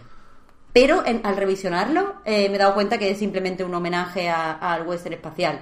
Pero eh, lo que te iba a decir es eso, que, que la reputación me gusta mucho cómo funciona en el juego. Los puntos de reputación. Puedes tener puntos de reputación con respecto a la empresa, puedes tener puntos de reputación con respecto a los rebeldes y, y tiene en cuenta, o sea, es una forma muy clara de dejarte, dejarte claro cómo tiene el juego en cuenta tus acciones pasadas. Y personalmente yo creo que funciona muy bien y, y te hace que te preocupes de verdad por mojarte en cosas que te importen. Ujú. Pero, o sea, ¿las facciones son esas dos o hay más? Hay más. Vale, vale. Pero los... ¿Cómo los llamaban? Desertores, creo. Los, Sí. El segundo grupo del primer planeta, ¿esos vuelven a salir o están solo en ese planeta? Esos concretamente están en ese planeta. Vale, vale, vale. O sea, es la empresa siempre y los... Los que no, ¿no? Sí, básicamente sí. Se complica un poco más en cierto punto, no, no quiero comentar nada. Vale, vale, vale. No, no. Eh, pero siempre, siempre hay la, la empresa y la gente que va, por lo que sea, grupos de gente que van contra los intereses de la empresa. Vale, vale, vale. Bien, bien. No, joder, es que está bien. eh, Yo creo que lo que decíamos, ¿no? Que había ese hueco que Bethesda dejó llevándose Fallout a otra parte, incomprensiblemente. Y han estado muy vivos los de Private Division, los de Obsidian y de rebote Microsoft, que creo que va a ser la gran beneficiada a largo plazo de esto. Porque parece que el juego está, lo sabíamos ya, gustando mucho. Está vendiendo bien también, está funcionando en el Game Pass, faltaría más. Porque este sí que está en el Game Pass de Xbox One y de PC. Con A lo cual, euro, señores. mucha gente está descubriendo el juego y la secuela, que supongo que la habrá, será de Microsoft. Quiero decir, compró Obsidian y Obsidian tenía ya los derechos de, de la franquicia, porque así funciona Private Division, ¿no? Así que, que, que, bueno, tiene mucho sentido y creo que tiene recorrido esta franquicia, que de Outer Worlds 2, cuando toque, va a ser un, un anuncio gordo de L3. Hmm, desde luego. Y, y mereció, o sea, Si quiero es que tres. Sí, ¿Verdad? Sí, es que hay tres, es cierto. No, pero, pero quiero decir que es una franquicia que tiene mucho, mucho potencial. Hmm. Eh, y si ya arriesga tanto en la primera entrega, y me refiero con temas mm, políticos y mojándose en temas sociales, a saber qué, puede hacer con la siguiente. Yo lo, jugo, lo voy a jugar de tirón, vaya. Sí. Muy bien, muy bien. Yo he estado con Call of Duty, Modern Warfare, que también comenté por encima la semana pasada. No os penséis que le he echado una infinidad de horas, pero sí estoy a nivel 20 más o menos en el multi. Y... No, nivel 22, porque me dieron el cuchillo. Y me he terminado la campaña esta mañana. Creo que hay poco más que decir del multijugador, ¿no? Más allá de que confirma las buenas sensaciones que dejó la beta. Se juega muy bien, es un, es un multijugador frenético sin llegar a ser caótico en la mayoría de los modos. En la guerra terrestre yo sí creo que se le va un poco de, las manos ese modo que es como un Battlefield. No, no me ha convencido, pero bueno, le daré otra oportunidad. Pero el duelo por equipos, el buscar y destruir el dominio, está muy muy bien. Quizá algunos mapas, los que son para 20 jugadores, un poco más eh, enrevesados de la cuenta, pero pero añadieron un filtro para poder seleccionar solo los mapas más pequeños y más parecidos a los de siempre y creo que, que todo bien en ese sentido, vaya. Visualmente potente también el multi y guay, es un bueno, como en los viejos tiempos, ¿no? Aquellas noches de jugar al Call of Duty con amigos, si en algún momento se fueron, ahora es cuando tienen que volver. Guay. Sobre la campaña hay más que decir, y eso creo que para empezar es, es positivo. A veces lo medimos en estos términos, ¿no? Creo que es guay que Call of Duty Modern Warfare, para alabarlo o para criticarlo, nos haya dejado buenos textos en Internet estos días, que es algo que, creo que no hacían los Black Ops, por ejemplo, que no, desde lo último sin campaña, pues solo se podía hablar de Blackout, ¿no? Pero, para empezar eso, creo que nos recuerda que es bueno que Call of Duty tenga campaña, ¿no? Creo que, que se pierde mucho si se la quitamos, aunque sea para poner un Battle Royale, que este no tiene, ¿no? Pero me ha gustado la campaña de Call of Duty Modern Warfare porque tiene algunas cosas claras que son importantes para empezar, y curiosamente, tiene claro que lo de apuntar y disparar es lo de menos aquí. Que para eso está el multijugador, que no se puede simular, ni emular, ni competir con la gracia de dispararle a otra persona, ¿no? Que, bueno, lo, lo, que tenga que ver con habilidad y con reflejos es mejor medirlo contra otros seres humanos, ¿no? Para eso está el multijugador. Y, y se dispara relativamente poco en esta campaña, comparada con otras campañas de Call of Duty. ¿eh? Y justamente los momentos en los que más se disparan, que más recuerdan a lo que se hacía hace unos años, aquello de avanzar poquito a poco, ir matando oleadas de enemigos para poder seguir hasta el siguiente checkpoint. Hay poquitos momentos de estos y son claramente los peores de la campaña. Los mejores son los que tienen algo de atracción, los que te dejas llevar un poquito, ¿no? Los de intentar hacer esa famosa partida de L3, del juego bonito y de coreografiarlo o escenificarlo con cierta gracia. Y, y, para eso el juego lo que tiene como prioridad es, es la variedad. O sea, situaciones y localizaciones muy, muy distintas y, y, sin miedo a, a poner cosas que podrían, no creo que lleguen a hacerlo, pero podrían no encajar del todo, ¿no? Parece, en cierto modo, en mi cabeza me hacía la broma de que homenajea a otros juegos, ¿no? Porque hay un momento claramente Republic, el juego este de camouflage, de guiar a alguien a través de cámaras de seguridad. Hay un momento que podría llegar a ser incluso un poco Keep Talking and Nobody Explodes al desactivar una bomba. O sea, hay, algo parecido a minijuegos al final, dentro de la campaña de Call of Duty, y creo que están lo bastante bien metidos en, en este caso. Después está, lo hemos visto muchas veces en material promocional, esa parte de infiltración, de que las, la, la, guerra es táctica, ¿no? No se gana con grandes bombardeos, sino siendo preciso, identificando el objetivo y neutralizándolo de la forma más eficiente posible.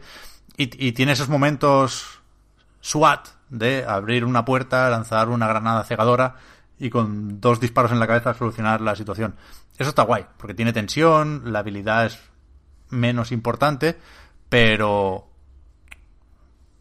sin, sin estar, digamos, con esa tensión por pensar que te van a matar, que si te matan, pues cargas el checkpoint y, no pasa nada. Hay, hay una cierta necesidad de hacer las cosas bien, ¿no? Porque te meten civiles ahí de por medio, porque hay que pensar rápido a quién se dispara y funciona. La verdad es que, que desde el punto de vista del diseño del juego tiene sentido esto. Está guay, está guay la campaña. Cuatro, cuatro, no, un poco más. Cinco o seis horitas, ponle. Tiene aquello de hacer de tutorial, enseñarte rachas de bajas del multijugador, decirte que ahora si estás subiendo una escalera con una pistola puedes asomarte por arriba y una escalera de mano, quiero decir, puedes asomarte por arriba y disparar con esa pistola. Bien, bien, creo que, que es esa vuelta de Call of Duty que, que algunos pedíamos y que, como decía también el otro día, eh, está a la altura de lo que se espera de un Modern Warfare, ¿no? Que dentro de Call of Duty dentro de que todos venden una millonada, aquí hay un, creo yo, hay un punto de sello de calidad que sinceramente no se lo veo a, Black Ops, ¿no? Y, y el juego es, es, consciente de eso y lo aprovecha bien, porque no solo mete al Capitán Price con su iconic bigote y su iconic puro, sino que hay otros nombres que vuelven y, y es algo a celebrar desde dentro del propio juego hasta cierto punto y me trabo aquí un poco porque la el momento más claro de eso es el final del juego, ¿no? Y a lo mejor ya lo habéis visto, pero hay una no sé si sorpresita, pero si hay un momento de decir, coño, es que es que a lo mejor era fan de Modern Warfare y no lo sabía, ¿no? A lo mejor estos nombres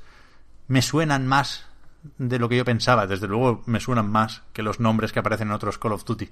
Mola, mola, está guay, está guay que se reivindique Modern Warfare y no solo Call of Duty. ¿Qué pasa? Que hay polémicas por aquí, por el camino. Eso, eso, yo quiero, yo quiero hablar ya de, de los niños muertos. Claro, es que, hostia, es, es, es, durillo el juego y de hecho hay algún mensaje al empezar. No, no recuerdo cómo de concreto es, pero te viene a decir que hay escenas duras en este juego, vaya, que si te lo quieres repensar estás, estás a tiempo. Y creo que el balance es positivo. Creo que es un juego menos frívolo que otros. Desde luego es menos americanada que otros. Porque se cuestiona los actos de todo el mundo, porque aparecen más las consecuencias de todo conflicto bélico. Pero... Pero claro, es que es complicado andar por esa cuerda floja. El tema es que, como decías, Marta, hay, por ejemplo, niños en este juego. Niños dentro de un contexto de una guerra que, pues, que evidentemente pueden, pueden morir. Y, y no, no creo que, que lo trate mal. O sea, tiene cierta mano a la hora de, enseñar ciertas cosas pero no sé hasta qué punto se, se podría haber ahorrado algunas de estas escenas más más polémicas. No, no, sé cómo de gratuito es lo de meter torturas, lo de meter niños. Supongo que un poco gratuito. No jodamos. O sea. A ver, pero, pero Pep, también te digo que la gente que. Bueno, cierto sector de la gente que, de, que es, se echa las manos a la cabeza con la, con la violencia en videojuego, precisamente critican que la violencia sea. Eh, voy a llamarlo violencia festiva. Es decir, ¿Sí? que tú puedas ir, dispararle a, a, los malos de turno y nada. Pero si meten niños ya están intentando hablar de algo más profundo, hablar de que la violencia se ejerce contra, bueno, seres humanos que muchas veces son indefensos y que no sé qué. Sí. O sea, entiendo que, que esto, eh, eh, como tú has dicho, le quita frivolidad, hace que la violencia sea más cercana a la violencia real y, me, y se aleje de esta violencia afectiva que mucha gente pues detesta. Sí, está claro. O sea, yo me acordé pensando en esto y, y, y joder, es difícil formarse una opinión al respecto. ¿eh? La mía la estoy madurando un poco sobre la marcha y, y, a lo mejor me contradigo en cierto momento. Pero me acordé de cuando se hablaba de esto en Red Dead Redemption 2, de, de si era demasiado gráfico el despellejar animales. Y había quien uh -huh. decía que sí, ¿no? Que mejor el estilo Breath of the Wild de disparar una flecha a un ciervo y que salga un entrecot. Y había gente que decía que no, que, que, que si esto es serio y es físico y es real, hay que enseñar cómo se mancha uno las manos y, y, y, cómo matar un animal, aunque sea para comer, implica eso, coño. Joder, es que a mí como vegana, o sea, yo, sabéis que yo no he jugado al Red Dead Redemption 2, lo he visto mucho. eh, el juego, pero, pero no he jugado. Pero el caso es que a mí como vegana me gusta que la gente sepa que cuando mata a un animal, matas al animal, no matas a un trozo de hamburguesa. Claro. ¿Sabes? Tú no matas al paquetito del Mercadona con su poliespam. Claro, Tú aquí- matas a, a un corderito o lo que sea. Yo, yo creo que este Call of Duty tiene algo de eso y, y- y a lo mejor tiene más de intenciones que de ejecución, ¿eh? No deja de ser Call of Duty. O sea, es un juego que tiene que poder sacar una nota de prensa Bobby Kotick diciendo que ha generado 600 millones de dólares el primer fin de semana.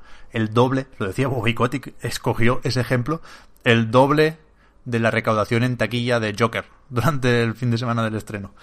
Así que, que evidentemente esto tiene que ser muy, muy, muy, muy mainstream, muy para todo el mundo, pero eh, dentro de lo que es Call of Duty y, y repescando eh, esos artículos que creo que son buenos que mencionaba al principio, por ejemplo en, en VG247 acababan el análisis de una forma bastante acertada, creo yo, que es que decía que lo, lo más importante no es que hayan vuelto el boots on the ground, aquella frase que utilizan en Activision para eh, renegar de los jetpacks y los wall run que ellos mismos quisieron imponer. Eh, lo importante no es boots on the ground, decía, sino el que es- el juego se quede a ver la huella que dejan, ¿no? O algo así. Y, estaba bien, estaba bien eso. Por otra parte, el ejemplo de, lo que decía de la gratuidad es que en, The Verge decían que para poder usar ciertas escenas con niños, por ejemplo, eh, tienes que ganarte ese derecho, ¿no? A, a la hora de definir un tono y decir sobre qué vas a hablar. Y no está claro que Call of Duty Modern Warfare se llegue a ganar ese derecho. ¿eh? Creo que lo intenta y creo que es moderadamente sincero lo que hace. Pero, pero no va hasta el final, evidentemente. O sea, plantea dilemas y te dice que a lo mejor eh, nuestras acciones como mm, ejército am- americano o británico o de la CIA son reprobables, pero al final somos los buenos, no me jodas. Al final, si esto va de buenos y malos, aquí claramente hay unos que son los buenos y otros que son los malos. Y entrando también en esa polémica, se ha hablado mucho de de lo de cómo es la autopista de la muerte, lo llamaban. Que creo que sí. Que, que se acusó al juego de reescribir la historia, ¿no? Porque eh, ese suceso de la autopista de la muerte hace referencia, o la carretera de la muerte, hace referencia a un ataque que se hizo durante la guerra del Golfo, que hicieron los americanos mientras los otros escapaban, ¿no? Con lo cual eh, se consideró un crimen de guerra, algo feo y serio, ¿eh? No, no estoy muy puesto y esto también lo quería decir. Si a mí no me parecen más graves algunas de las cosas que hace Call of Duty Modern Warfare, seguramente es por desconocimiento, ¿eh? Me, me puedo imaginar que cuanto más sepas de todo esto, más rechazo te generen algunas de las cosas que hace el juego. Eh, yo seguramente no identifico lo más polémico de Modern Warfare, pero, pero en ese caso sí que claramente su intención no es reescribir la historia. Quiero decir, no lo he acabado de comentar. Aquí se habla de una carretera de la muerte y se dice que fueron los rusos quien la bombardearon. Pero no están haciendo referencia a la guerra del Golfo, no, no, ¿sabes? No están reescribiendo esa historia. Sí, no, Simplemente... no es la misma localización, ni el mismo periodo histórico, No, ni nada. Simplemente mm, Claro, de se hecho, han inspirado. claro, de hecho esa parte, la del Oriente Medio, es como casi siempre la que sucede en un país ficticio, ¿no? No, no es Kuwait ni es Irak, es, es otra cosa. Y sobre todo no es la guerra del Golfo, vaya, es otro momento, no, no están haciendo referencia al, al mismo hecho histórico. Pero efectivamente creo que podrían haber elegido otro nombre. Y efectivamente creo que dentro de ese intento por utilizar un tono más maduro, ¿no? por buscar unas referencias que no sean tan tan básicas y se ha hablado mucho que si nos vamos al cine eh, aquí se bebe de las películas de Catherine Bigelow, ¿no? De La noche más oscura era en Sí. castellano y de Hard Locker en Tierra Hostil y, y es así, incluso visualmente. Hay momentos en, en los que avanzas por, por algunas calles de, de ese país ficticio y, y- y te acuerdas de, de En Tierra Hostil. Y es- está moderadamente bien plasmado eso de las referencias, ¿no? Eh, pero si, si te metes en ese tono, digamos, la parte que le queda más pendiente es claramente la de los rusos. Porque con, con los terroristas de Oriente Medio sí se hace un poco más de explicación de sus razones, de por qué hay rebeldes, por qué estos quieren vengarse, por qué creen que su país ha sido castigado, no sé. Se habla bastante de ellos y seguramente sigue siendo una explicación superficial de un conflicto tan complejo como esto, pero la intención está ahí. Tampoco te pueden meter la chapa del Outer Worlds en un Call of Duty, evidentemente. Pero sí, sí se intenta explicar un poco más por qué pasa esto en Uzbekistán o algo así se llama. Y en cambio los rusos son los putos rusos de siempre. ¿Sabes? Y son malos porque son rusos. Eh, alguno bueno hay, pero no sé si por falta de tiempo o, o, porque no es donde se quiere poner el foco. Sí que, que los rusos son más los de siempre, ¿no? Más el tópico del general sin escrúpulos y tal. Y claro, los, los, los terroristas, digamos, no están pegados a nadie y, y, los rusos son el ejército ruso. Quiero decir, no yeah. es un grupo que se ha escindido ni hostias. Con lo cual, esto tiene una serie de implicaciones políticas que entiendo que son chungas y entiendo que se hable de, de rusofobia, si es que es así como se dice, pero que el juego no, PlayStation no lo vende en Rusia, por ejemplo. O sea, el, ellos saben que es polémico. Y, y entiendo que es más polémico lo de los rusos, insisto, que cualquier otra cosa. Pero, pero no me parece muy, muy, muy grave. Que se hace que lo hace muchísima gente, que es como la, la opción perezosa, ¿no? Sí, sí, y, y, y, no me importa destacarlo, ¿eh? pero lo que quiero decir es que la media creo que es...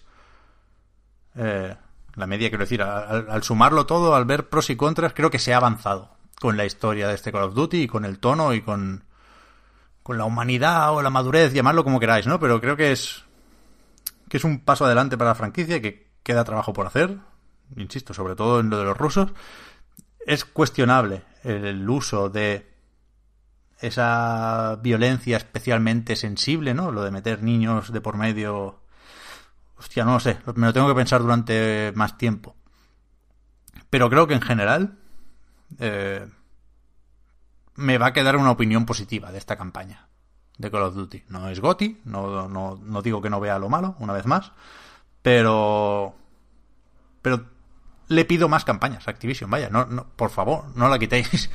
Poner Battle Royale si queréis, pero seguid con esto, joder, porque. Porque está guay. Qué bien, joder. Y creo que además está gustando bastante, ¿no? Que no es. O sea, más allá de la polémica, no es opinión que, esté, que no es una opinión en el que esté solo, ¿no? Ya, ya, yo creo que, que sí, porque, insisto, creo que las intenciones son claramente buenas, ¿eh? Y... Uh -huh. Y no sé, no sé, yo creo que, que, está guay, joder, creo que sería... Y tampoco tiene ningún, ningún mérito esto, ¿eh? Pero sería duro repasar ahora, por ejemplo, Modern Warfare 2 y, y ver que ahí sí que el, el mensaje era un poco más cuestionable. ¿Sabes? Uh -huh. No sé. No vayáis de cabeza por él si no os ha gustado ningún Call of Duty, ¿eh? Pero. Pero creo que está en la buena dirección. Coño, en eso, en, con eso me quedo. Y, y, y, creo que es importante que.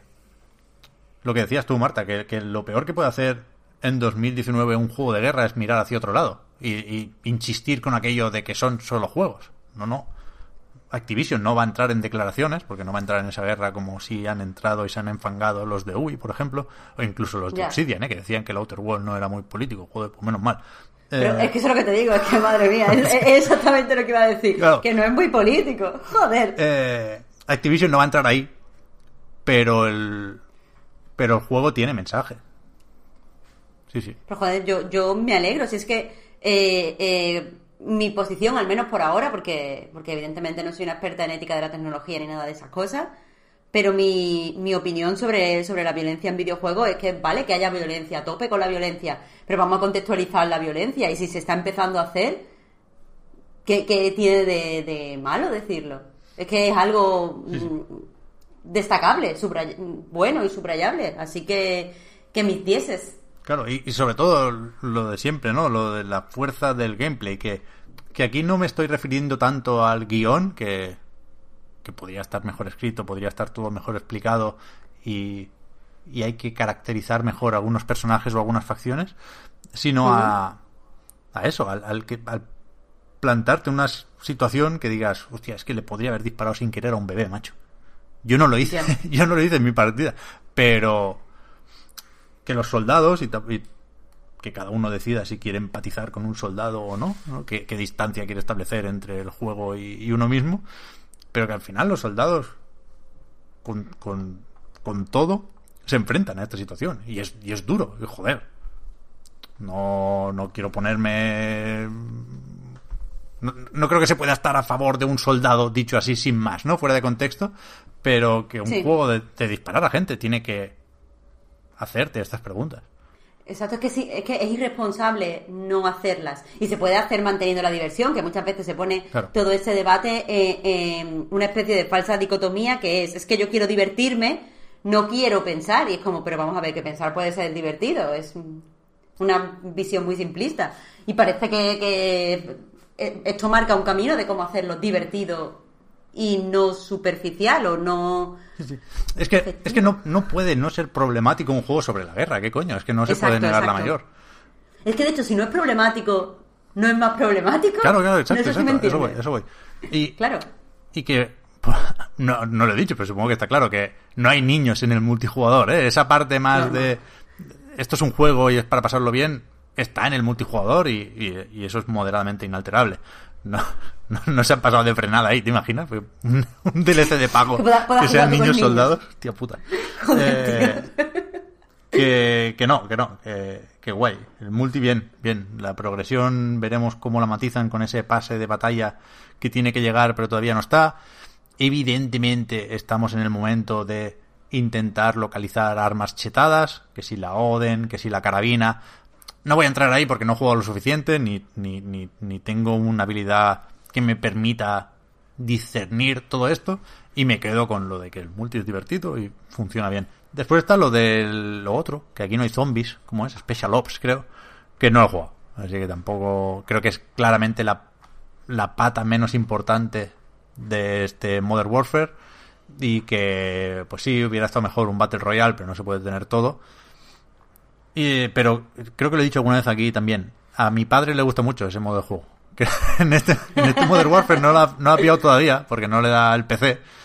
Pero es que hasta hace nada, de hecho igual sigue, ahora yo no vivo con él, pero hasta hace nada estaba con, con los desafíos y los retos del Modern Warfare 2, que entiendo que será igual, que se puede jugar en cooperativo, pero también lo puedes jugar solo y es la parte más arcade de puntuaciones y de oleadas y de reabastecerte. Y, y solo por eso solo por mi señor padre, que lo mantengan también. O sea, mantener la campaña, mantener las Special Ops y luego si se puede meter un Battle Royale, pues bienvenido sea. Así que guay, estoy contento con Call of Duty, vaya. Sé que es una frase también raruna, pero a mí me gusta poder decirla. Pues ya está. ¿Qué más? ¿Cuánto llevamos? Podemos hacer una preguntita para que no parezca que os dirigimos al Patreon más de la cuenta. Esto lo digo un poquito, sí que os tenemos que enviar al Patreon, porque esta semana hemos publicado el podcast especial Preguntitas, que a partir de ahora va a ser cada dos meses para los que nos apoyáis con 5 dólares o más. Gracias por el apoyo. Y lo digo, ya digo, más como información que os puede interesar que como publicidad pura y dura. ¿eh? Pero eso, que, que las preguntitas seguirán estando en el podcast Reload. Como por ejemplo, la que nos hace en ask.fm eh, el amigo Ciber25, que dice, aprovechando el décimo aniversario de Bayonetta, ¿quién va a comprar el reloj? Desde luego tiene buena pinta. Debo confesar que no sé de qué reloj está, está hablando Ciber25. lo he buscado antes y no he encontrado. Lo voy a seguir buscando ahora mientras hablamos de esto.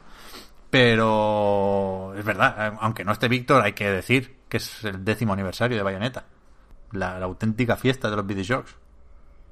Pero, pero lo importante aquí es porque no ha habido eh, celebración en Anai.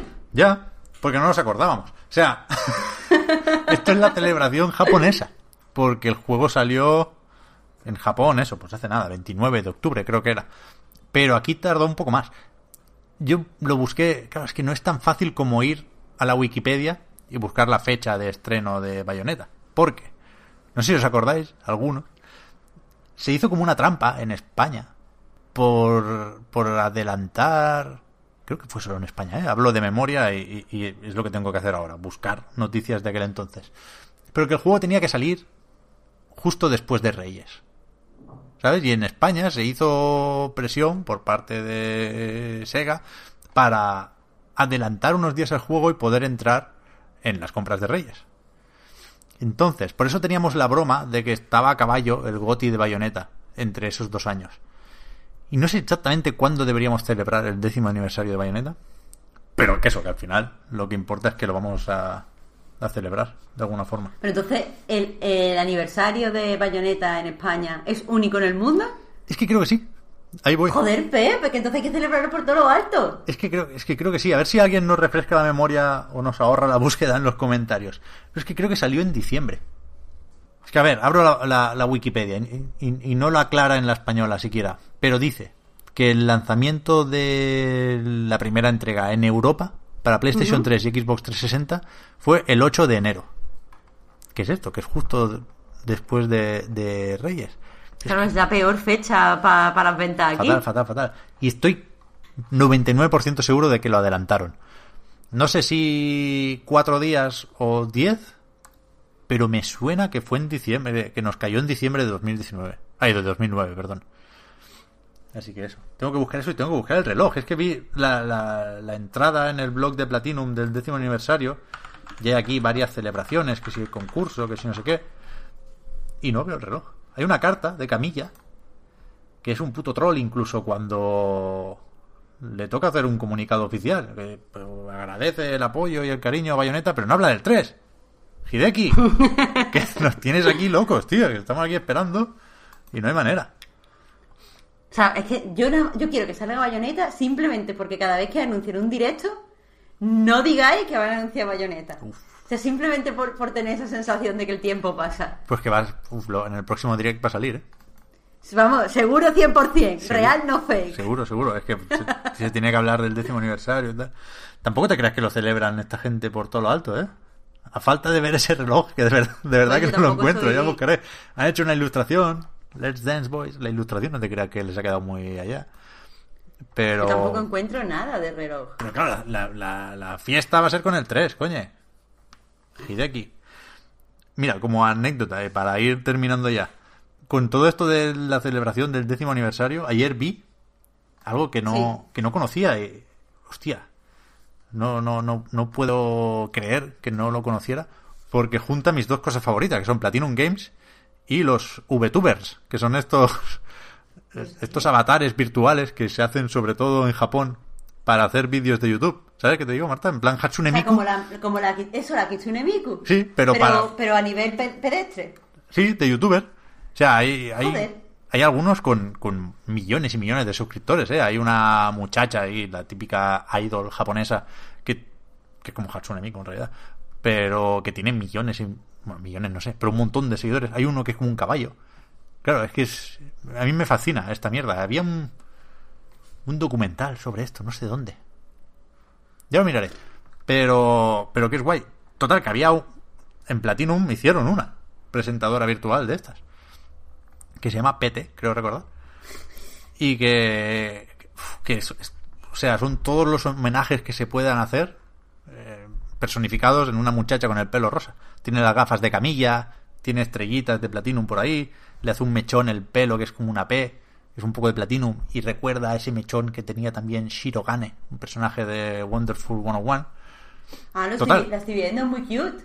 Pero que, que eso tiene súper pocos seguidores. O sea, no, no caló.